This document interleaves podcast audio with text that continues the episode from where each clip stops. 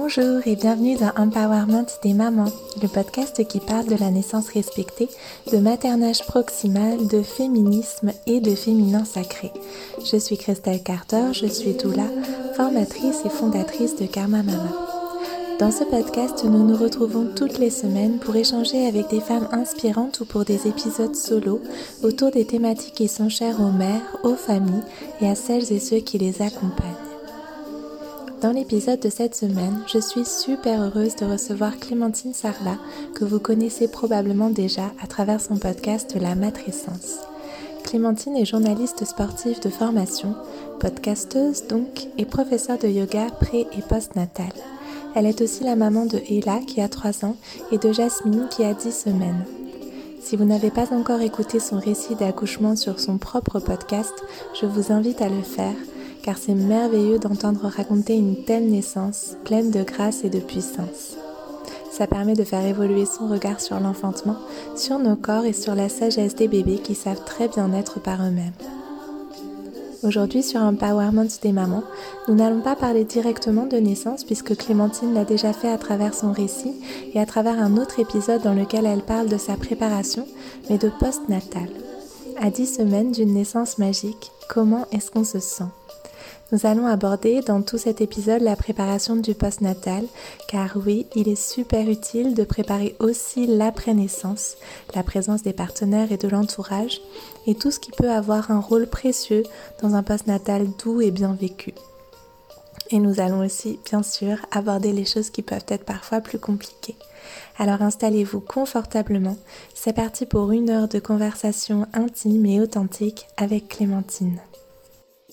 Coucou Clémentine, merci pour euh, ton temps, pour ta présence. Tu me disais que tu as ton petit bébé qui dort juste à côté et euh, je suis trop heureuse de t'accueillir dans le podcast pour parler de ton post-natal. Comment tu vas? Merci Christelle, je suis ravie d'être invitée euh, sur ton podcast. C'est le juste retour des choses. mais je vais super bien. je ne saurais pas le dire autrement et je ne pense pas qu'il y a trois ans, pour ma première fille, j'aurais pu te dire que je vais super bien. Est-ce que, tu peux... Est que tu peux nous dire quel âge a exactement Jasmine maintenant? Euh, elle, elle, va avoir euh, 10 semaines euh, demain. 10 semaines, super. Mm. J'avais noté un mois et demi, ben, je, suis, je suis... Un mois en retard, tu vois. Un mois en retard. Elle, elle a deux mois et demi. Ça, passe vite, même pour nous, même pour nous de l'extérieur. Avoir conscience complètement dans notre sujet, j'avais envie de t'entendre parler, si tu veux bien nous en dire quelques mots du mouvement que vous avez lancé avec euh, Anna Roy, une sage-femme, sur euh, une femme, une sage-femme, justement? Ouais. Ben, en fait, euh, elle a partagé donc, ce texte le 11 novembre dernier où elle a employé des mots très forts en disant qu'elle avait été maltraitante euh, pendant sa garde envers plusieurs de ses patientes. Et j'ai trouvé que c'était très beau de sa part, en tant que soignante, de reconnaître que malgré elle, malgré toute la bienveillance qu'elle veut mettre, ben, le système fait du mal aux femmes qui accouchent. Et, ça a d'autant plus résonné en moi puisque quelques semaines avant, je venais d'accoucher à la maison, donc je voyais bien la différence. Et en fait, elle, je l'ai tout de suite contactée. Je lui, je lui, ai dit merci, merci pour tes mots, ça fait du bien d'entendre ça. et je sais pas, elle m'a répondu et je lui ai dit écoute, il y en a marre que ce soit comme ça, il faut qu'on fasse quelque chose. Je sais qu'en Angleterre, c'est les femmes qui ont, c'est les patientes qui ont demandé à avoir ce one-to-one. Euh, je sais que c'est venu des, femmes et pas des, des sages-femmes. Et elle me dit, ouais, je sais. Elle me dit, mais nous, tant qu'on n'est pas soutenu par les femmes, on peut rien faire. Je lui dis, écoute, bouge pas. On va trouver quelque chose.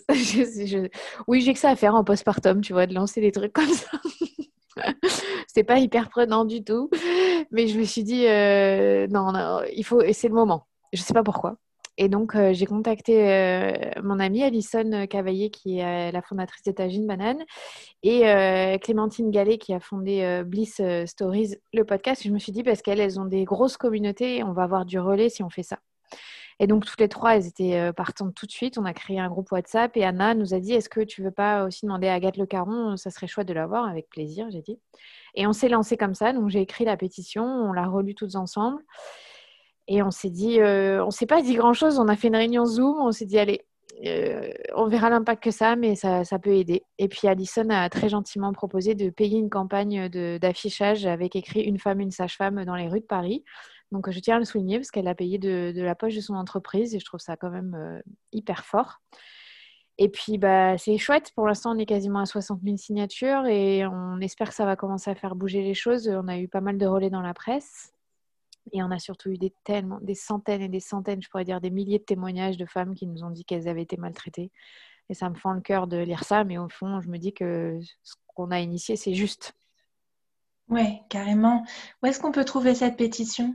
Alors, le lien, c'est euh, change.org slash je suis maltraitante. Donc, euh, D'accord. c'est facile à trouver. Ouais. Je la mettrai dans les notes du podcast aussi euh, pour celles et ceux qui voudraient trouver un lien direct. Cool. Super, ouais. Euh, pour basculer sur notre sujet, j'avais vraiment envie d'en entendre parler parce que je trouve que c'est, euh, enfin voilà, je soutiens à fond euh, votre votre mouvement, cette pétition, puis cette demande en fait qui est qui est juste la base, on va dire, de de la bienveillance et en fait de même du soin, tout simplement. Hein. Euh, tu nous disais tout de suite en entrée, avant même qu'on parle de ça, que tu voyais bien la différence d'un de, poste natal à l'autre. Est-ce que tu penses que la naissance que tu as vécue, euh, donc euh, je vous invite vraiment à aller écouter l'épisode sur le podcast de la matrescence où Clémentine raconte son, son enfantement qui est trop magique. C'est trop beau d'entendre ça. Est-ce que tu penses que euh, cet enfantement, cette façon d'avoir mis au monde euh, Jasmine a un impact sur ton post-natal aujourd'hui?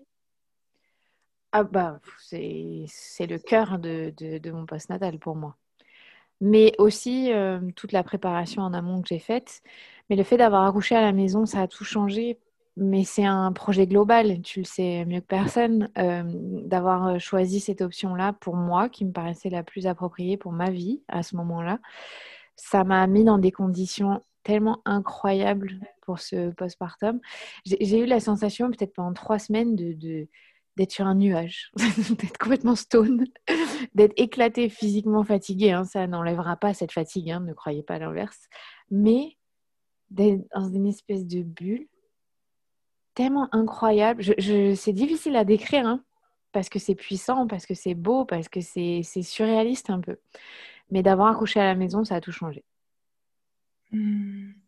Ce que je vois souvent, c'est que c'est comme s'il n'y avait pas de rupture en fait. Le fait d'accoucher à la maison, il n'y a pas vraiment de rupture de la. Bah, bien sûr, il y a quand même un gros changement entre la, la fin de la grossesse et la naissance, mais c'est comme vraiment une continuité. Puis du coup, cet état d'euphorie des hormones, il continue en postnatal en fait. Euh, bah, jusqu'à descendre tranquillement. En fait, il y a beaucoup moins une rupture euh, d'état à un autre, en fait. Je ne sais pas si tu exprimerais ça comme ça, mais euh, ça rejoint ce que tu dis, je trouve. Ah oui, complètement. Non, je suis d'accord que c'est un vrai choc de devenir parent. Donc, il y a forcément une différence entre le fait d'avoir un gros ventre et de ne plus avoir de ventre. enfin, ou un ventre euh, distendu. Mais c'était Enfin, voilà, moi j'ai raconté mon accouchement. J'ai accouché dans, mon salon, dans une, euh, piscine exprès euh, à l'eau chaude. Et quand euh, j'ai terminé les soins avec ma sage-femme sur le canapé, il était 4 heures du matin, ça faisait 2 heures à peu près. Elle me dit bah, si tu veux, tu vas, tu vas être recouché dans ta chambre. Et là, tu fais ah ouais, c'est vrai en fait. Je vais juste repartir dans mon lit. Et donc, bah, on est monté. Déjà, j'ai pu monter les escaliers sans problème, tu vois, c'était même pas un souci, euh, j'étais pas en souffrance. Avec mon bébé, je suis allée dans la chambre d'amis et, euh, et on, s'est allongés tous les, toutes les deux avec ma, fille. Mon, mec est parti dans la chambre, notre chambre parentale où il y avait notre autre fille. Et puis euh, le matin, elle s'est levée, notre fille, et elle a découvert sa petite sœur dans, dans, la chambre d'amis, dans sa maison. Il y avait... Et ça aussi, je trouve, par rapport à la rupture, tu vois, dans, la, dans le cadre familial, il n'y avait pas de rupture puisque notre fille, elle, elle, s'est juste réveillée comme un matin de Noël, quoi. Ouais, il n'y a pas ce moment où tu pars à la maternité, tu laisses ton aîné, puis tu tu sais pas trop comment l'aîné vit les choses, etc. Puis tu reviens avec un bébé après avoir été absente. C'est clair. ouais, c'est complètement différent. Non, et puis bah voilà, tu te réveilles dans ton lit. Alors oui, euh, t'as pas dormi, hein, euh, croyez pas. Hein, j'étais sur mon nuage en mode qu'est-ce qui vient de m'arriver? Et ma sage-femme elle est repartie et et j'étais bien, j'étais pas stressée, je savais qu'il y avait mon mec, j'étais avec mon bébé, c'était fou, c'était. Je sais pas. En fait, clairement, j'avais tout imaginé sur le l'accouchement, comment ce serait, tout ça, mais cette sensation de te recoucher dans tes draps, dans, dans ton lit, j'avoue que, que c'est un luxe qui est, qui, est, qui est, trop beau, qui est trop chouette. carrément. Je suis d'accord, je te rejoins après de à la maison, c'est trop bien ce moment. Est-ce que tu veux nous parler un peu de votre préparation? J'ai dit votre parce que j'imagine qu'elle implique ton partenaire au moins. On va parler aussi de l'entourage euh, proche, mais votre préparation pour le postnatal parce qu'on parle toujours de la préparation à la naissance, mais euh, il y a la préparation du postnatal et euh, dans ce que je sais de ce que vous avez fait, il y a eu quand même au moins des discussions, de la logistique peut-être. voilà, est-ce que tu veux nous expliquer comment vous avez envisagé les choses? Bah, clairement, par rapport à ma première expérience, je n'avais préparé, euh, je n'avais rien préparé pour euh, mon premier postpartum. Je savais même pas ce que c'était. je connaissais ce mot et, le quatrième trimestre, mais j'avais dans, cette dans ma tête cette image, je pense comme 95% des femmes, de euh, j'ai un bébé, bah, c'est juste ça qui change dans ma vie. J'ai un petit poupon, je vais l'habiller et, le changer, et voilà. Euh, oui, alors non, en fait, ça se passe pas comme ça. je l'ai découvert de manière un peu difficile. Et là, j'ai dit, euh, j'avais dit à mon mec, j'ai dit, moi, ça, voilà, ça fait deux ans qu'on a notre fille, je suis prête à avoir un deuxième enfant. Par contre, on va le faire dans mes conditions, ce deuxième enfant. Et donc, ça veut dire un accouchement à la maison, ça veut dire un postpartum préparé. Alors, certes, je me suis beaucoup plus préparée que lui au postpartum. Il a suivi ce que j'avais à lui dire. Mais le fait que moi, je me sois préparée, quoi qu'il arrive, ça, a tout changé. Donc, j'ai lu beaucoup de livres euh, qui sont très intéressants.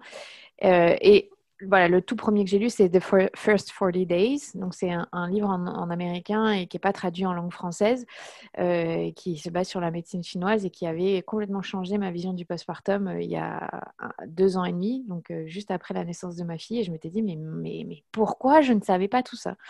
Et à ce moment-là, n'existaient pas encore les livres Le quatrième trimestre naturel et et le mois d'or. Et, et, ensuite sont sortis ces livres-là. Donc, je me... en fait, bah, j'ai refait une prépa puisque j'ai relu ces deux livres que j'avais déjà lus. J'ai réécouté les épisodes que j'avais enregistrés avec les deux autrices et je me suis fait une liste de ce que je voulais faire. Donc concrètement, ça tournait surtout autour de la nourriture. Donc j'ai tout préparé en amont grâce à une de mes super amies, Olivia, qui est la marraine de Jasmine et qui avec sa cousine, elles sont vietnamiennes d'origine, elles m'ont préparé des plats incroyables et on a tout congelé. Donc j'avais au moins trois semaines de plats et ça, mais c'est un je ne saurais pas le dire autrement. J'avais bien intégré tout le, ce qu'il fallait comme type de nourriture. Donc, j'avais des bouillons parce que je savais que mon estomac et mes intestins, ils avaient besoin d'être au repos et de ne pas être sollicités à, digérer des choses difficiles. Euh, je savais qu'il fallait manger chaud. J'avais bien compris qu'il fallait que je reste au chaud. Donc, j'avais des chaussettes, des bas de contention. Je suis restée allongée le, pendant au moins une semaine. Tout ça, je ne l'avais pas du tout intégré avant. Moi, je, pour ma première fille, je te dis, je pense comme 95% des femmes, je pensais que euh, une fois l'accouchement passé, c'était le plus dur et c'est bon, la vie reprenait son cours comme avant et il n'y avait rien à faire. Quoi. Oh, quelle erreur mmh. Ouais, c'est ça qui est violent en fait, c'est quand on n'est pas du tout préparé à, au fait qu'on ne va pas du tout pouvoir reprendre notre vie comme, euh, comme avant la grossesse, tout simplement. Exactement.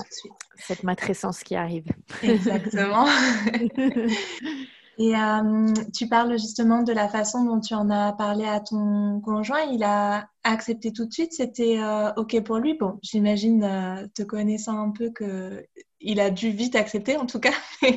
Est-ce que tu vois, en fait, je te pose cette question parce que je trouve que c'est bien d'entendre ce que tu vas avoir à nous dire sur ce sujet parce que parfois quand moi en tant que doula j'accompagne des futures mamans quand on commence à parler du postnatal la réaction que je vois la plus souvent et qui au bout d'un moment me, finit par me pas vraiment me consterner parce que je le comprends. Et puis c'est voilà c'est le vécu de, de ces femmes là à ce moment là de leur vie. Mais il y a cette peur de gêner l'entourage en fait. Il y a cette peur de de pas être comprise acceptée dans ces demandes là de pas vraiment oser les formuler. Tu vois ce que je veux dire? De de pas s'autoriser en fait à, à avoir ces demandes pour soi-même Mmh, alors moi, c'était tellement clair et net dans ma tête que j'avais pas du tout peur de solliciter mon entourage, mais j'ai pas tellement sollicité mon entourage pour Clément, en tout cas pour mon conjoint. Euh, je pense qu'il a eu du mal au début à comprendre que ça avait une importance. Et je me suis un peu énervée à, deux, à trois semaines d'accoucher en lui disant, s'il te plaît, quoi, prépare des plats avec moi en avance. Il me disait, mais non, on le fera après. je lui dis, mais est-ce que tu te rends pas compte, c'est qu'on a déjà un enfant. tu aurais autre chose à faire déjà, c'est t'occuper de notre fille, notre grande. Et donc, c'est vrai que pour lui, il voyait pas tellement l'importance, mais bon, il l'a fait. Et euh, je pense qu'il était très content de n'avoir qu'à réchauffer des plats euh, et d'avoir euh, les recettes déjà toutes prêtes, des choses que je voulais. Donc finalement, euh, ça, lui a aussi bien servi à lui qu'à moi. Et, euh, pour mon entourage, euh, ma mère m'avait déjà beaucoup aidé à mon premier postpartum sans vraiment savoir ce qu'il fallait. Donc j'en avais beaucoup discuté avant avec elle. Je lui ai passé les livres. Mes beaux-parents, ils savaient aussi. Puis ils ont, ils ont toujours été très cool et il n'y avait pas de problème. et je pense qu'à mes copines, c'est à mon Blessing Ways où peut-être elles ont un peu pris conscience de cette dimension-là et qui ça a même planté des graines pour elles de se dire mais qu'est-ce que je veux moi pour mon postpartum? Ça les a intéressés. Et puis après, je ne vais pas mentir, je sais qu'il y en a plein qui écoutent mon podcast, donc euh, sans que moi je le dise, elles ont intégré l'info. Euh, après, je comprends cette peur de dire à l'entourage, c'est parce que je comprends qu'il y a certaines femmes d'une autre génération qui vont dire, mais nous, on n'avait pas tout ça, ça va, arrêtez de vous plaindre. Mais il faut pas s'arrêter à ça. C'est, il faut... Moi, j'ai de la peine pour euh, nos mères qui, qui n'ont pas été prises en charge, dont on n'a pas pris soin. Et, euh, et si elles vous disent que euh, on est en gros une génération de chochottes, parce que je l'ai déjà entendu, pas de la part de mes parents, heureusement, bah, c'est, elles renvoient à leur propre image à elles parce qu'elles, on n'a pas pris soin d'elles. Donc, si, tant pis, si ces personnes-là ne veulent pas être votre entourage et venir vous aider, bah, vous essayer de compter sur d'autres gens. Je pense que je comprends ce que tu veux dire, Christelle, parce que je pense aussi qu'en tant que femme, on a beaucoup de mal à demander de l'aide parce qu'on a été habitué à être le rôle, de je prends soin d'eux. Et euh, être dans la position inverse, on n'a pas du tout l'habitude, moi la première. Et sauf que je suis persuadée qu'il y a au moins euh, un moment dans la vie où on a le droit de s'autoriser ça, c'est en postpartum. Et il faut se dire qu'on a le droit. Carrément, je te rejoins évidemment euh, là-dessus. Puis je pense que il y a cet aspect euh, euh, du féminin, effectivement, du, de notre rôle genré dans la société. Mais moi, je vais même encore plus loin avec ça. Tu vois, je pense que c'est aussi le, la suite complètement logique et inévitable de la parentalité en fait telle qu'elle est telle qu'elle était encore pensée dans nos sociétés il y a bah, la génération avant où on a justement une parentalité qui n'est pas proximale et où l'éducation vise à l'autonomie. Et du coup c'est comme si une fois arrivé adulte bah, on doit tout faire tout seul par soi-même. Mm. en fait dès qu'on apprend quelque chose on doit le faire par soi-même. Quand, quand, on sait lire ben on se fait plus lire d'histoire quand on sait se brosser les dents on se fait plus on se fait plus brosser les dents etc et du coup c'est moi, je, fais vraiment un lien direct avec ça, d'autant plus dans nos sociétés où nos grands-parents travaillent parfois encore et où, euh, tu vois, c'est comme si on savait plus se faire materner en tant qu'adulte, en fait. Alors que pourquoi on ne saurait pas encore materner en tant qu'adulte par euh, nos propres mères dans ce moment-là où on devient mère nous-mêmes Moi, je vois vraiment un lien. Puis, je trouve très beau ce que tu dis et c'est quelque chose que je partage aussi très souvent dans mes accompagnements et sur le podcast que le fait d'apprendre à demander de l'aide, à nouveau, on va dire, c'est vraiment un des premiers apprentissages de la maternité pour moi. je suis... Oui, tu as raison. Euh, c'est tout à fait euh, le problème que j'ai eu euh, pour ma première fille. J'avais cette image de la Wonder Woman qui doit tout faire, qui va réussir à tout faire. Et pourquoi moi, je n'y arriverai pas si toutes les autres, elles y arrivent, puisque l'image que la société me renvoie de la mère moderne, c'est ça. Et j'ai pris une grosse claque dans la tête en devenant mère. Et, quelque part, ça, ça a été très difficile euh, pour moi, identitairement, euh, au milieu de cette matrescence aussi par rapport au féminisme et l'idée que je m'en faisais. Euh, tu vois, tout ce qui tourne autour de l'allaitement, qui pour une frange du féminisme, c'est de l'aliénation envers son bébé et je savais plus me situer moi dans, dans, tout ça parce que je suis éminemment féministe, mais je me reconnaissais pas dans cette image de la femme qui doit vite travailler, être indépendante, ne pas dépendre de son bébé, ne pas materner comme tu dis. Et j'étais perdue. Je, me disais mais moi je suis féministe, mais je veux aussi élever mon bébé dans des bonnes conditions et je veux pas euh, couper ce lien en fait. Je suis je suis pleine d'amour pour ce bébé mais j'ai l'impression euh, d'être différente de ce que la société voudrait que je sois comme mère. Ça, c'était mmh. super dur, euh, je sais, pour, la, mmh. pour ma première. Et donc, évidemment, quand tu es dans cette posture-là, tu ne demandes pas d'aide parce que tu es censé savoir faire. Mais c'est faux, il faut tellement déconstruire euh, cet archétype-là et cette image-là, et encore plus en postpartum. Et tu sais, j'avais cette image aussi de nous, les femmes, on doit être fortes. Et, c'est vrai. Euh, et on est forte par essence, tu vois. Il n'y a même pas besoin de prouver quoi que ce soit. Mais du coup, être vulnérable dans ce moment-là, c'était un aveu de faiblesse pour moi euh, envers la jante masculine, puisque j'ai toujours clamé qu'on est à égalité. Mais non, on n'est pas à égalité, juste parce que nous, on enfante et qu'on donne la vie, et c'est autre chose, et c'est pas grave. Et ça ne veut pas dire qu'on est, euh, est en retrait par rapport aux hommes, on fait juste quelque chose d'encore plus ouf, en fait. ça, devrait, ça aurait dû me donner beaucoup plus de pouvoir, mais j'arrivais pas avec cette image-là. Et, moi, personnellement, mon premier postpartum a été difficile à cause de toutes ces images que j'avais de la, la, femme et qu'il a fallu que je déconstruise et que je trouve ma propre image, que j'en fasse ma propre image et que j'enlève tout ce que j'avais euh, qui m'emprisonnait, en fait. Est-ce que justement tu as eu des, contre-modèles ou des modèles de femmes qui vivaient leur maternité de manière euh, proche de ce que toi, tu avais envie d'expérimenter et qui étaient en même temps des modèles de féminisme pour toi ou d'indépendance ou de force, euh, comme on peut entendre justement d'empowerment ou de... Euh, voilà, des, des rôles qui venaient t'aider à déconstruire ça ou est-ce que tu as vraiment puisé à l'intérieur ou est-ce que c'était un peu les deux? Euh, j'ai pas vraiment, à ce moment-là, en tout cas, j'ai pas vraiment trouvé euh, quelqu'un qui me ressemblait et qui ressentait ce que je ressentais.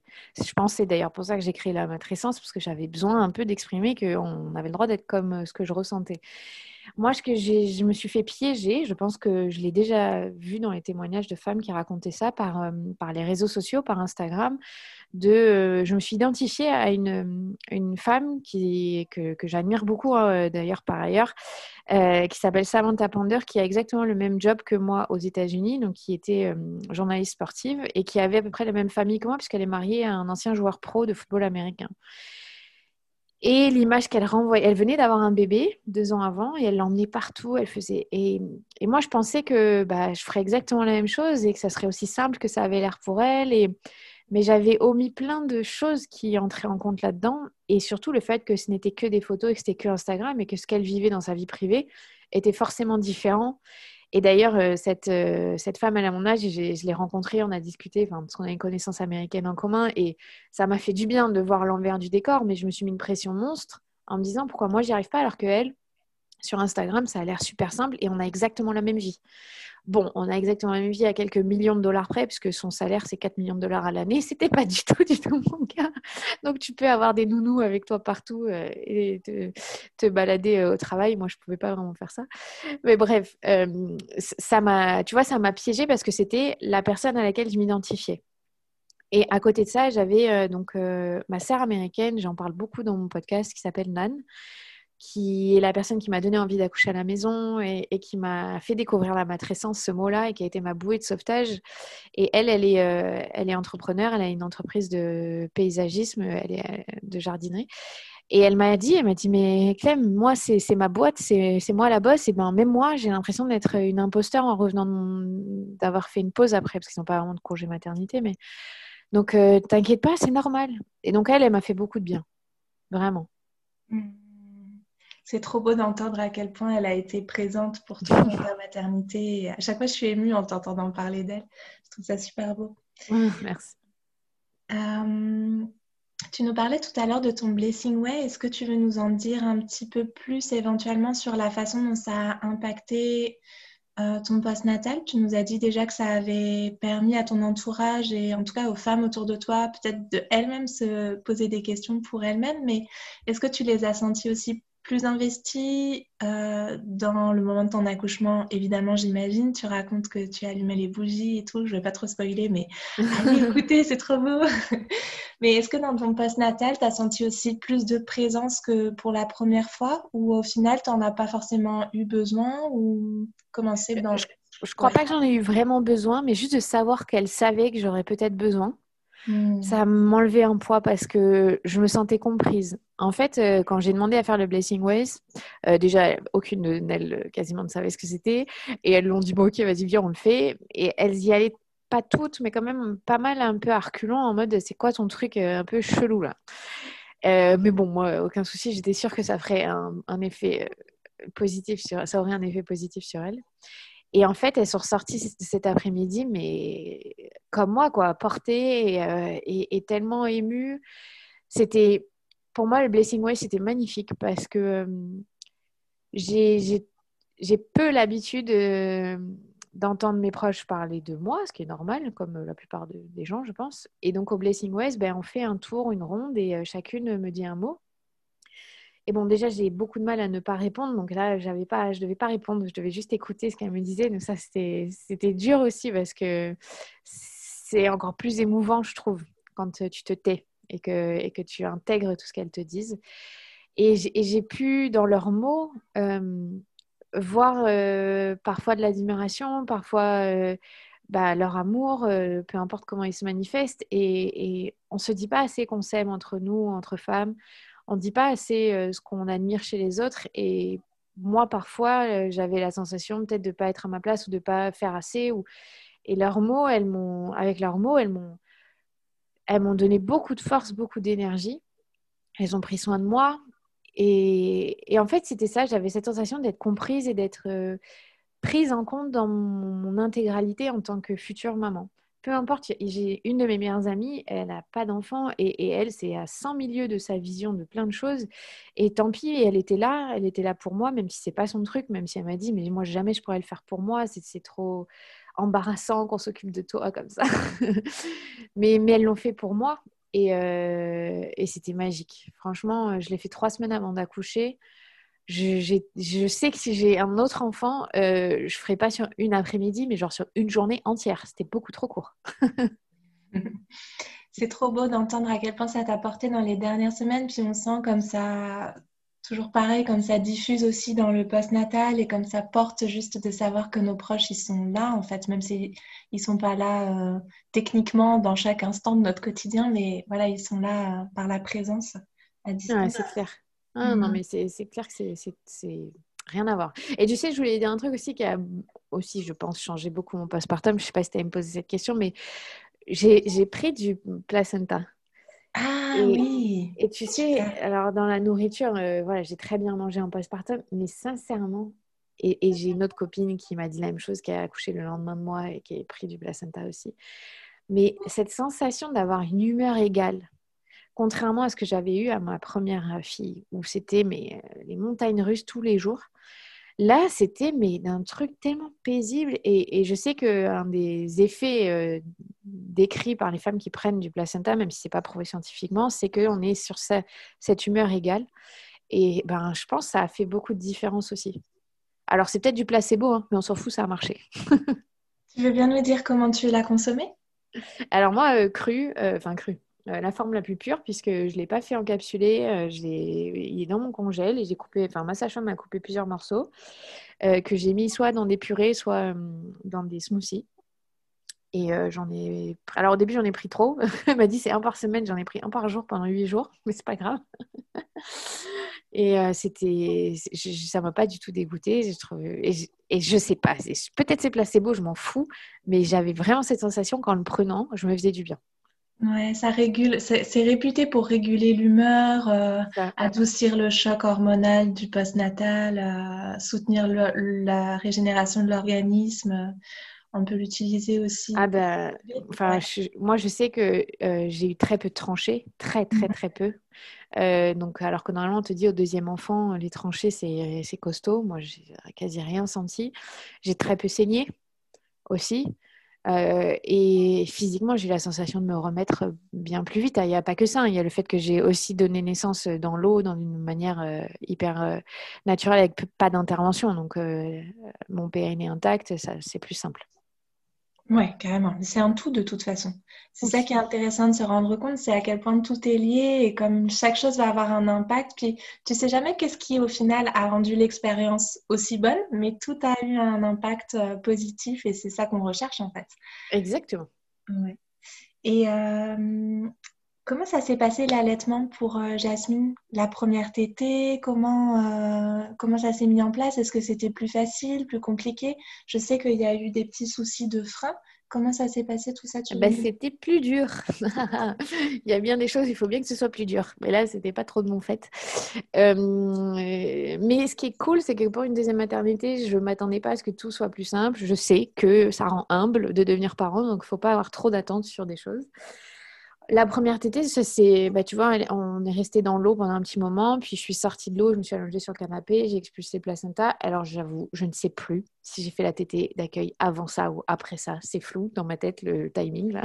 En même temps, on peut pas trop t'en vouloir vu la naissance. Ça a duré 30 minutes. c'est vrai, je suis d'accord que bon, là, le timing est un peu complexe. C'était trop rapide. Mais euh, bah, je l'ai fait sur le canapé, tranquille. Euh, et puis après, euh, et après c'était super parce que tu vois, ma sage-femme, elle m'a expliqué, elle m'a dit Bon, la Clem, normalement, quand ils arrivent là sur Terre, ils sont sonnés pendant 24 heures. Elle va pas beaucoup t'aider, ne t'inquiète pas. Par contre, 48 heures après, elle va te faire la fête. Ça sera peut-être de jour, mais ça sera peut-être de nuit, donc sois prête. Et donc, effectivement, ça s'est passé comme ça. Première 24 heures, euh, quasiment rien pris. Elle était toute stone, je pense. Euh, voilà. Et alors là, la nuit d'après, toutes les demi-heures, elle a tété à peu près. Euh, donc, bah voilà, j'étais prête, hein, donc c'était pas grave. J'ai eu un petit. Est-ce que j'ai eu des crevasses? Je sais plus trop. En fait, au début, j'ai pas trouvé que c'était trop galère comme ça avait été pour ma première fille, parce que je me suis laissée guider par ses envies à elle. J'ai pas noté, parce que à la mater, on te donne un carnet, il faut que tu saches sein gauche, sein droit. C'est beaucoup de pression, je trouve. Là, j'ai juste fait comme elle, elle avait envie et je lui ai donné. Par contre, j'ai eu une montée de lait costaud que j'avais pas eu pour ma première fille. Oh, ça, j'étais pas prête. Merci les feuilles de chou. Pareil, ma sage-femme m'a dit bah, prends des feuilles de chou, ça va t'aider. effectivement, euh, parce que là, ça fait mal hein, quand même la montée de. Hein. Je ne savais pas trop ce que c'était, moi. Euh. Pourtant, j'ai allaité trois mois ma première fille, mais c'était particulier. Euh, ça m'a fait beaucoup rire avec mes feuilles de chou, là, ça pue. mais apparemment, ça gêne pas les bébés, l'odeur, hein, parce qu'ils continuent de téter. Euh, et, non, moi, le souci qu'on a eu, c'est que bah, au bout de huit jours, elle a été malade, puisque sa sœur lui a offert un beau cadeau de naissance, un petit rhume. Sauf qu'à huit jours, autant dire, euh, c'est complexe. Donc, elle a commencé à téter moins, parce que bah, elle était prise. Donc après, il a fallu enclencher un peu. Et puis au final, elle a des freins. Donc euh, elle a quatre freins à la lèvre, aux joues et à la langue. Et celui de la lèvre, c'était le plus costaud. Donc elle ne pouvait pas retrousser sa lèvre pour téter. Et donc là, bah, elle prenait jamais bien en fait et elle me faisait mal euh, tout le temps, elle me pinçait. Donc bah, j'ai enclenché au bout de six semaines comme ça quand même. J'ai vu une consultante en lactation et parce que j'ai eu un engorgement, truc que j'avais jamais eu pour ma première. Euh, tu vois, je savais pas ce que c'était une mastite, je savais pas ce que c'était un engorgement, j'avais jamais ouvert un livre sur l'allaitement, donc là j'ai beaucoup plus étudié ce que c'était l'allaitement concrètement. Et euh, bah, on a découvert qu'elle avait des freins. Et donc, elle s'est fait couper les freins euh, en chirurgie. Effectivement, ça change beaucoup de choses. Et euh, l'ostéopathie pour détendre les, tensions et la chiropractie aussi, hein, ça, ça, change tout. Donc, on est sur un truc un peu plus complexe. Mais écoute, je m'accroche puisque je sais que je vais l'allaiter longtemps. Donc, aucun souci. Mmh. Ouais, pour moi, c'est, tu vois, c'est super précieux d'avoir ce genre de retour-là parce que hum, moi, je dis souvent, par exemple, aux mamans que j'accompagne, d'essayer de rencontrer avant ou d'entrer en mm. contact avant avec une conseillère en lactation pour qu'en fait, dès qu'il y a le moindre souci, ben moi, je peux accompagner, les doulas, on peut accompagner, les sages-femmes aussi, mais les consultantes en lactation sont quand même, euh, bah, elles sont au top, quoi, on peut dire, en général. Et du coup, d'avoir déjà un premier contact, ça facilite beaucoup la prise de rendez-vous tout de suite quand on a un problème, je trouve, tu vois on attend moins que quand on doit faire la démarche en post-natal de chercher la bonne consultante ah, en lactation. Non, mais tu as raison, j'avais juste très mal anticipé euh, cet aspect-là parce que j'avais, j'avais dû être un peu présomptueuse en me disant bah, ça s'est très bien passé pour euh, ma première fille, je vois pas pourquoi ça se passerait mal pour la deuxième. Même ma sage-femme m'avait dit Tu veux faire le cours sur l'allaitement? Je lui ai dit Non, non, t'inquiète, c'est bon. On ne peut pas passer à tout non plus. Hein. Écoute, euh, c'est pas grave. Euh, ça, alors, l'avantage, c'est que ça ne m'a pas stressée. J'ai eu une petite baisse de lactation. Elle était au sein tout le temps. J'avais mal. Je me suis pas dit, je vais pas y arriver, je vais abandonner. Il y a eu des mmh. moments où je me disais, putain, j'avoue, ça fait mal, c'est pas agréable, ça me saoule un peu. Mais je n'ai pas paniqué. Je pense ça, par contre, c'est l'expérience d'avoir bien allaité avant, quoi. C'est l'expérience, ouais, comme tu dis, puis c'est aussi tout le reste qui est hyper soutenant et sur lequel tu es dans ta confiance en fait. Parce que si tu étais euh, une maman qui était fragilisée à ce moment-là déjà par ailleurs parce que tu as ton choc hormonal, parce que tu es, euh, pas, pas bien nourri, ça s'ajoute, tu vois, parce que t'es pas reposé, etc. Bah, tu mets une petite difficulté ou une grosse difficulté d'allaitement par-dessus, puis que t'es sûr qu'on renonce, quoi. C'est logique aussi. Ouais, clairement. L'expérience, ça fait beaucoup, donc on peut pas en vouloir aux, mamans qui viennent de découvrir tout ce que c'est de, bah, d'avoir des ratés, c'est normal, hein. on apprend. Et il euh, n'y a qu'avec l'expérience qu'on y arrive. Carrément. Bah écoute, j'espère que ça va tout bien se, qu'elle va bien se rééduquer et tout ça. oui, j'espère aussi. Non, mais ça va, ça va. Écoute, on s'accroche. on fait un travail d'équipe là, elle et moi. Bon, euh, elle, est gros, elle est bien grasse pour un petit bébé, donc tout va bien. Elle arrive quand même à manger, elle n'est pas morte de faim. Est-ce que tu prévois, je passe du coq à l'âne, est-ce que tu prévois de te faire faire un rebozo ou de t'offrir ça? Oui, tout à fait. Euh, c'était comme le Blessing West, tu vois, il y avait des choses qui étaient non négociables dans ce que je voulais faire euh, pour cette deuxième maternité. C'était pas sur un aspect euh, de performance, tu vois. C'était au contraire de me dire, je, sais ce dont j'ai besoin, donc j'ai identifié mes besoins, maintenant je vais y répondre. Alors il y a eu le confinement là, donc ça a un peu perturbé euh, parce que je devais me faire masser, je devais faire plein de trucs là ce mois de novembre. Mais oui, je veux absolument faire un soin rebozo, ça me fait rêver. J'en ai offert un à ma cousine, tu vois, qui, euh, qui, ne connaissait pas et euh, qui avait eu un bébé trois mois avant. Donc de ce qu'elle m'a raconté, ça me donne encore plus envie de, le faire, de le faire. Carrément. Est-ce que tu as déjà eu un serrage de bassin ou est-ce que tu n'as pas eu ça dans ton passe natal pour l'instant? Je sais qu'il y a certaines femmes certaines sages-femmes pardon, qui le proposent. Si, si, alors ma sage-femme l'a proposé, mais euh, elle voulait le faire avec Clément, il n'était pas là à ce moment-là, donc elle m'a dit je ne peux pas le faire toute seule. Euh, et le lendemain, euh, Madoula l'a fait, donc voilà. Si, si, j'ai eu un serrage de bassin. Ouais. Super, ok. Super tout ça, bah dis donc. Et euh, le fait, fait d'être resté couché, est-ce que c'était pas difficile pour toi? Est-ce que c'était au contraire un bon moment? Est-ce que tu étais. Tu vois, comme. Je te demande ça parce qu'il y a certaines femmes qui, euh, soit en amont, elles se disent Oh là là, mais rester couché autant de temps, est-ce que ça va pas être dur? Ou même euh, sur le coup, qui ont du mal en fait à vivre ce temps où elles se sont fait recommander de rester couchées après la naissance et où, euh, voilà, dans l'esprit du mois d'or, tu vois. Et je me demandais comment toi, tu l'avais vécu ce temps vraiment au ralenti et à l'horizontale. Alors moi, j'étais tout à fait préparée à faire ça et euh, je n'étais pas du tout en mode culpabilité de le faire. Alors c'est un peu compliqué quand tu as déjà un enfant, Carrément. concrètement.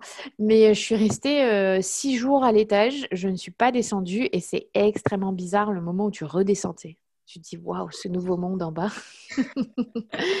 et donc, j'ai fait six jours là-haut où on m'a apporté à manger. voilà, j'allais me doucher, je restais en haut, allongée. J'ai essayé d'y repenser tout à l'heure, à me dire, mais qu'est-ce que j'ai fait pendant six jours? Parce que je savais que tu allais me poser des questions. Et j'étais, je bah, je sais plus. Je sais que je suis restée allongée. J'ai dû lire un peu des livres parce que j'adore lire. Je suis restée avec ma fille, j'ai dormi. Euh, mais je ne sais pas. Je, cette période est très floue. Mais je sais que je n'ai pas bougé, que j'ai bien mangé. Euh, j'ai pris des photos. Si j'ai dû bouger de mon lit, sur, on a un fauteuil dans la chambre. Euh, tu vois, j'ai dû juste faire ça. Et par contre, ça a été plus dur, euh, ce truc de se dire pendant un mois, je bouge pas. Alors, j'ai dû le faire parce que comme ma fille, elle a eu un rhume au bout de huit jours, j'ai dû partir chez la kiné en kiné respi, donc je suis sortie de ma bulle un peu. Juste prendre la voiture, ça c'était bizarre. Mais j'ai quand même pas fait grand chose pendant un mois. J'ai dû sortir une ou deux fois marcher et encore. Euh, mais c'est vrai qu'on tombe vite dans cet écueil de se dire, OK, je recommence à avoir de l'énergie là au bout de trois semaines, un mois, je vais refaire des choses, je vais me rebouger. Euh, c'est pas facile, euh, je trouve, d'arriver à, se freiner là-dedans. Euh, là, tu vois, j'expérimente quelque chose qui est complètement différent de ce que j'ai eu la première fois, parce que j'étais salariée la première fois, donc clairement, mon congé maternité, j'avais rien à faire niveau boulot. Là, c'est différent, je suis indépendante, donc j'ai pas de congé maternité. Je, travaille comme j'ai envie. Et donc là, c'est là où, tu mets le curseur. À quel moment est-ce que c'est du travail À quel moment c'est pas de travail? C'est particulier d'arriver à, lâcher prise là-dessus, en fait. C'était ça pour moi la plus grande difficulté. Ça l'est toujours. Hein. On est à 10 semaines postpartum. Euh, bah, j'ai quand même recommencé un peu à travailler. Et est-ce que c'est bien, pas bien? J'en sais rien. Je, fais un peu au feeling et comme je peux, mais bon, il faut quand même que, que je vive, quoi. Ouais, et puis tu as quand même lancé une campagne en ligne militante avec une pétition. Bon, le, petit truc au milieu, quoi. non, mais voilà, je, oui, je, sais pas, je me suis dit, j'ai du temps, hein, bien sûr, en postpartum, on a que ça à faire. non, c'est pas vrai, hein. si vous n'avez pas d'enfant en postpartum, on n'a on a pas de temps, en fait. Je sais pas pourquoi j'ai fait ça. euh, non, ça me semblait juste euh, la chose juste à faire. Euh, Ouais, euh, et franchement, ça, c'est une vraie euh, interrogation de comment on gère un postpartum. Euh, tu vois, ça fera l'objet d'un épisode avec d'autres entrepreneuses quand on est à son compte, en fait. Comment on, délimite ça, quoi? C'est, mmh, mmh, mmh. Je pense que toi aussi, tu y es confrontée. C'est, je pense que c'est propre à chacune, mais, mais c'est pas simple. Hein. C'est pas simple et puis je pense que ça dépend où on en est dans son entreprise. Moi, j'étais, j'étais clairement en création d'entreprise et c'était Enfin, ouais, quand Milo est né, j'étais euh, en train de lancer Karma Mama et, c'est clair que hum, on, ne se rend pas du tout compte en plus de l'extérieur euh, ce que ça représente en fait euh, de travailler toujours depuis chez soi ou enfin voilà d'être d'être de moduler complètement ses horaires. Mais ça fait que du coup bah, tu te retrouves à bosser à des horaires complètement indus. Ouais c'est un vrai sujet effectivement Mmh, par contre, ça, j'ai réussi à le faire, c'est-à-dire de ne. Je, ma fille, on va la chercher à l'école entre 17h et 17h30. À, jamais je ne retravaille derrière. Ça, tu vois, mon sommeil, il est précieux. Il y a des fois, je ne peux pas faire la sieste parce que j'ai trop de trucs à faire.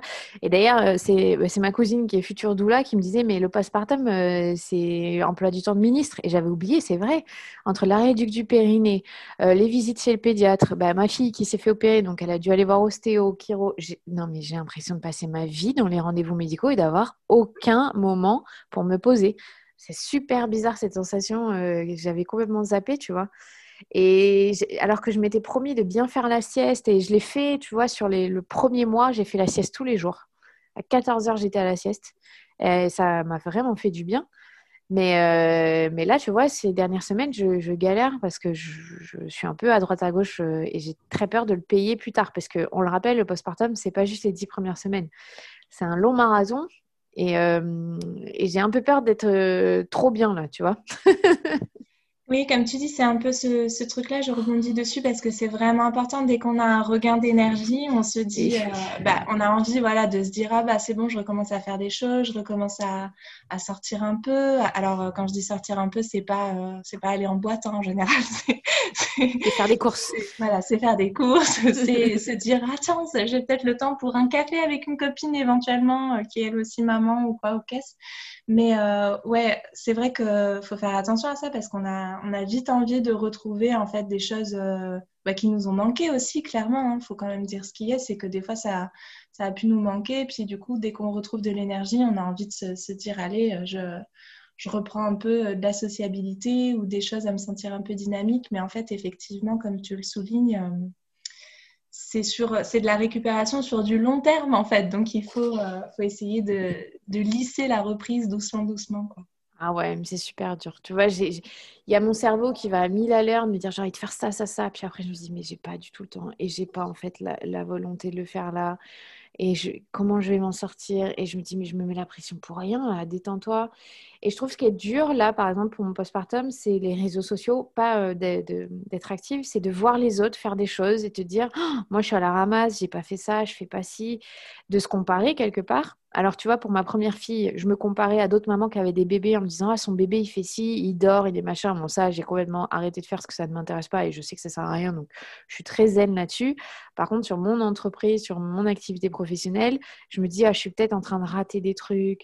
Je... Alors, le confinement me fait du bien dans un sens. Je me dis Tout le monde est un peu ralenti, donc c'est pas grave. Mais ça, c'est pas simple, je trouve, euh, pour la femme moderne qui veut quand même une carrière et euh, profiter de son enfant, euh, de, bah, comme on disait encore, de, mettre le curseur. Donc, où est-ce que tu le mets? C'est un choix personnel et je, je sais que je, je galère. j'ai eu deux, trois fois des petits moments de down ou de me dire merde, ça se trouve, je fais pas assez, il faut que je fasse plus. Euh, voilà. Peut-être si ça peut, laisser plus la doula qui parle que, qu'autre chose. moi, ce que je vois beaucoup, et, et d'ailleurs, tu en es un exemple bah, qui va super bien illustrer, c'est que le fait d'avoir un enfant, enfin tu vois, chaque nouvelle maternité, je trouve qu'elle vient avec un, un, comme un bonus de, de créativité et d'impulsion, de choses qu'on va amener dans le monde. Et c'est pas forcément immédiat parce que là, ton focus, il est sur ton bébé, c'est normal, tu vois, ton mmh. bébé, ta récupération. Mais attends, quand tu vois que tu as créé la matrescence suite à finalement, si je comprends bien, ton post-natal avec Ella, tu te dis, bon, bah, ok, qu'est-ce qu'elle va créer avec Jasmine, quoi? ça va être un truc de, de ouf, quoi. Et, moi, je le vois beaucoup, beaucoup, euh, vraiment, beaucoup des femmes que j'accompagne dans, dans l'année qui suit la naissance, elles ont un, comme un potentiel de créativité qui est, qui est complètement fou, quoi. Et, je trouve ça hyper beau d'ailleurs de dire que nos bébés, non seulement ils, ils amènent du changement par eux-mêmes, puis en plus ils nous amènent à, à nous transformer intérieurement et à transformer notre action sur le monde, en fait. C'est trop beau, je trouve. C'est vrai, tu as raison. C'est vrai que c'est un peu ça, en fait. C'est vrai qu'on a le cerveau en ébullition sur d'autres choses qu'on n'avait pas avant, qui nous ouvrent d'autres perspectives. Mais il faut canaliser ça, c'est plus dur, en fait.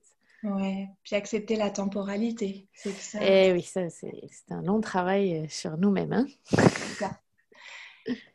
et comment ton chéri vit ce post-natal du coup avec euh, le petit recul de deux mois et demi? Tu disais qu'il est bien content d'avoir quand même tous ses plats au, congèle et tout. Est-ce qu'il t'en fait des petits retours un peu plus, euh, comment dire, un peu plus euh, avec des mots posés dessus? Il, voit la différence par rapport au premier aussi? Comment vous pouvez échanger là-dessus du coup avec le petit recul que vous avez maintenant? Non, je pense que oui, il a, il a pris conscience que j'avais eu besoin de ça et que, et que c'était utile. Euh, après, euh, bon, Clément, il n'est pas très dans l'analyse, dans le recul. il vit au jour le jour. Tant mieux pour lui. Donc, euh, non, je ne sais pas, on n'en a pas trop parlé, mais, mais clairement, la différence par rapport à, notre première, par contre, c'est son investissement, c'est le jour et la nuit. Peut-être aussi du fait de l'accouchement où il a été investi du début à la fin, mais c'est pas du tout la même chose. Après, on s'est fait piéger dans un sens où, euh, voilà, on a dit qu'il allait prendre un mois de congé paternité, sachant qu'il est euh, associé avec euh, une autre personne. Ils sont, ils sont jamais off en fait. Même dans la vie de tous les jours, c'est tous les jours quand même. Il travaille un petit peu, donc il a pu le faire de la maison et un petit peu. Mais il y a eu deux trois moments, j'ai dû lui dire, écoute, ça fait juste deux semaines que j'ai accouché en fait. quand tu prends des coups de fil à 18 h c'est pas possible. je ne peux pas gérer les deux en même temps en fait, c'est impossible. Donc, euh, il fallait faire des petites piqûres de rappel quand même, tu vois. Mmh. Ouais, c'est bon de l'entendre aussi parce qu'il y a tellement de mamans qui vivent ça aussi, tu vois. Les projets qu'on fait juste avant. Eh. Ouais, juste avant. Puis en fait, euh, on se fait rattraper par, euh, par les injonctions de boulot, quoi. Ou par concrètement, on ne peut pas trop faire autrement. on ne peut pas tout, mmh. tout décaler. Ouais, c'est beau, beau de l'entendre. même si je ne le souhaite pas, c'est beau que. Je pense qu'il y a tellement de mamans qui vivent ça que c'est beau de pouvoir entendre. C'est clair, c'est vrai. non, non, mais il faut se le dire, hein, rien n'est parfait. Heureusement, c'est pas possible. Complètement, complètement. Et je vais te poser la dernière question qui va peut-être ouvrir euh, un gros chapitre. C'est pour ça que je la pose, euh, je la pose maintenant. Comment sont tes nuits aujourd'hui? Aucune idée. non, mais euh, tu vois, c'est un truc que mon père adore me poser. Alors, elle fait ses nuits Non, mais papa, euh, en fait, elle a, elle a huit semaines. Ça, marche pas comme ça. Mais c'est pas grave. Euh, alors, tu vois, concrètement, pour ma première, pareil, je regardais les horaires, je regardais tout. Là, je ne sais même plus. Des fois, je me réveille, je suis là, mais est-ce que je l'ai allaitée là? C'était quand la dernière fois? C'était quel sein? Oh, Je sais plus. Elle dort avec moi, sur moi, à côté de moi, entre moi et je voilà, mes nuits sont des nuits. Euh, comment, euh, je sais pas, mais ça ne me stresse pas du tout. Il y a des matins qui sont plus durs que d'autres parce qu'elle a été malade, donc elle a du mal à respirer. Un bébé malade, on le sait tous, euh, c'est franchement galère et stressant en fait. Mais sinon, au-delà de ça, bah, c'est cool mes nuits quoi. Et tu vois, je pense là, c'est l'expérience parce que je sais qu'à un moment, ça va s'arrêter. Qu'à un moment, elle dormira. Alors peut-être c'est dans trois ans, oui, mais je sais que ça a une fin. Euh, à un moment ou à un autre. Et puis, j'oublie pas que j'ai les hormones de l'allaitement qui font que je me rendors assez facilement. Donc, je sais pas, une prise de tête euh, le dodo. En plus, elle est hyper cool, notre fille. Euh, alors, elle fait pas du tout des nuits. tu vois, je pense que au maximum, elle arrive à tenir 3 heures. Mais c'est pas grave. Je, le prends comme je dois le prendre normalement, en fait. Mmh, ouais, puis elle est encore tellement petite, tu as raison de le repréciser, c'est clair. Ouais, elle a 10 semaines et puis... Non, mais parce que je vois, là, tu vois, pour le coup, je le vois sur Instagram, euh, des mamans qui ont accouché en même temps que moi. que je suivais depuis longtemps, qui n'ont rien à voir avec le fait que je les suive juste pour ça. Et des fois, elles mettent Ah, mon bébé, il a fait 23h, 6h. Bah, il y a, y a 3 ans, ça m'aurait mis mais tellement mal. Et là, je me dis, bah ouais, c'est cool, tant mieux pour elles. Elles ont, elles ont de la chance qu'elles profitent, aucun souci. Moi, je me sens pas euh, triste que ça ne soit pas le cas pour moi en fait du tout. Parce mmh. que euh, je me dis elles elles doivent peut-être il y a d'autres choses qui sont plus dures à côté et c'est pas grave. Et moi la journée mon bébé elle est toute cool elle est tranquille et c'est et tout va bien. Et puis je suis heureuse juste comme c'est son rythme à elle à ce moment-là euh, ça me va quoi. Je la suis elle. Carrément. On n'a pas du tout parlé de, du fait de devenir maman de deux est-ce que tu veux nous en dire un petit mot? Parce qu'il y a tellement de mamans qui vivent de la culpabilité par rapport à l'aîné. Euh, déjà, il y a toute la question de comment on prépare l'aîné à, à l'arrivée d'un plus petit. On ne va pas ouvrir tout ce chapitre-là parce que sinon on en a pour encore une heure. Mais juste si tu veux nous dire un petit mot sur comment toi, tu as vécu le fait de, de de plus avoir cette tu sais c'est comme si l'exclusivité qu'on avait avec notre premier bébé on est obligé de la multiplier enfin c'est pas qu'on est obligé mais c'est qu'on la on doit se dédoubler un peu tu vois Comment toi, mm. tu as vécu ça? Euh, franchement, plutôt bien. Alors, euh, moi, j'ai une famille de deux filles, donc déjà, voilà, c'était ma configuration euh, classique. J'avais pas du tout peur ni d'aimer moins, ni d'aimer d'avoir une relation qui change avec l'une ou l'autre. Je savais déjà que je serais en amour pour mon, mon bébé, ça j'en étais sûre et c'est le cas. après, ce qui a été plus dur à gérer, c'est de trouver du temps pour ma fille, ma grande parce que d'un coup, tu passes de Ok, certes, tu diminué parce que j'ai un ventre de 9 mois, mais j'ai tout mon temps pour toi, à j'ai un bébé collé au sein toute la journée, je suis désolée, je peux rien faire avec toi. Et, ce qui était chouette à voir, c'est que bah, la relation qu'elle a créée avec mon mec aussi, qui est encore plus forte. Du coup, je sais que ça arrive souvent que le papa se rapproche de l'aîné et qu'il y a une forte proximité entre les deux c'était difficile à gérer le fait qu'elle rentrait à l'école en même temps. Donc pour elle, ça faisait beaucoup de nouveautés. Donc elle a beaucoup tapé, mordu et essayé d'exprimer sa colère euh, par, ce biais-là. Euh, jamais envers sa sœur. Elle tellement, est tellement mignonne avec sa sœur, notre grande. Euh, c'est trop beau à voir. Donc ça, ça a été compliqué. Puis au bout de trois semaines, j'ai eu la possibilité de, de pouvoir passer une journée entière avec elle et ma mère et ma tante euh, dans Bordeaux, on a été se balader, on était au restaurant, on elle était aux Anges, ma grande. Et Jasmine était euh, dans sa poussette euh, dans le, dans le landau, donc elle a beaucoup dormi. Donc du coup, j'étais très présente pour Ella. Et ça, ça a débloqué plein de choses en fait. Ça donc voilà, on a eu trois semaines où je pense qu'elle a encaissé le fait de ne pas m'avoir beaucoup. Et aujourd'hui, elle arrive à verbaliser, tu vois, elle me dit, bah, maman, pourquoi tu t'occupes moins de moi euh, C'est difficile. Que j'essaye de, voilà, de lui expliquer, de prendre du temps euh, que avec elle, de faire, de l'écouter beaucoup, de, dire, bah, tu vois, là, aujourd'hui, tu veux te dormir tout habillé, bah, je m'en fiche, dors tout habillé avec moi, aucun souci, je vais pas batailler pour que tu mettes un pyjama euh, si ça te rassure. Donc, c'est pas simple d'avoir deux enfants. Après, on est rodé, je trouve, quand on a déjà eu un enfant. Donc, c'est en même temps, c'est pas simple et en même temps, c'est plus simple. Tu vois ce que je veux dire? Je pense que tu sais ce que je veux dire. je vois tout à fait ce que tu veux dire. Il y a des choses qui sont plus fluides avec le bébé notamment, et puis aussi sur l'organisation, certaines choses. Voilà, ça roule. Le bébé, il, est, il entre dans une famille où il y a déjà une organisation euh, adaptée aux enfants. Et en même temps, il y a des trucs où d'un coup, tu dis, ah oui, là, c'est quand même plus compliqué, notamment l'allaitement avec un plus grand quand tu es seul avec. Moi, j'ai des, je pense, ça aurait été trop comique de filmer les moments où tu allaites avec ton bébé que tu tiens à bout de bras en courant après le plus grand. ah ben non, mais moi je veux le dire, j'ai réussi à allaiter en essuyant les fesses de ma grande. Hein, quand même. Voilà, bah, par exemple. j'ai fait, voilà, mais, mais j'ai réussi. Donc il y a un moment là, tu te dis, je suis, euh, là tu vois le Wonder Woman, oui, oui, c'est possible, je, je, je, le suis. Donc on trouve des ressources, hein, toujours. Mais euh, moi, c'est ça, où on a eu euh, des, petits accrochages de temps en temps avec mon mec. Et je lui dis, écoute, à partir de 18h, c'est mort. Parce que malheureusement, son boulot, c'est souvent à partir de 18h où il est au téléphone euh, pour contacter les gens. Bref, ça fait partie de son boulot. Mais je dis, là, je suis désolée, il va falloir qu'on trouve une autre organisation parce que moi, je ne peux pas faire à manger, m'occuper de Jasmine à l'été, puisqu'en plus, les bébés à l'aide sont très demandeur à partir de 17h, c'est hormonal, c'est comme ça. Et gérer Ella qui est frustrée de sa journée euh, à l'école et qui a besoin d'attention. Parce que c'est ça aussi, je pense, qui est dur pour Ella, par exemple, avec le confinement. Elle, elle va à l'école et nous, on reste tous les trois ensemble à la maison. Et ça, je pense que ça, ça lui pèse parce qu'elle ne comprend pas et je, je, la comprends tout à fait. Pourquoi elle, elle s'en va et nous, on reste ensemble. Donc, euh, bah, il faut trouver d'autres moments pour être avec elle, quoi. C'est pas simple. Mmh. Mais tout se fait. On, on y arrive toujours. Ouais. Ce qui est beau, c'est que j'entends qu'il y a plein de plein d'échanges, plein de discussions, parfois houleuses, parfois euh, à, la cool, et c'est vraiment c'est la vie quoi. C'est la vie avec. Mais mais tu vois la différence que j'ai fait un épisode sur le baby clash avec mon mec, ça a été très très compliqué l'arrivée de notre première. Mais là, c'est pas du tout le cas. Là, on s'est très bien communiqué. Euh, ok, on n'est pas d'accord. Ok, des fois, il faut faire des mises au point, mais on n'est pas du tout dans la, la rancœur. Moi, j'avais beaucoup de colère envers lui, de, de détresse, d'incompréhension. On n'est pas du tout dans cette relation-là euh, avec euh, l'arrivée de notre deuxième. Pas du tout.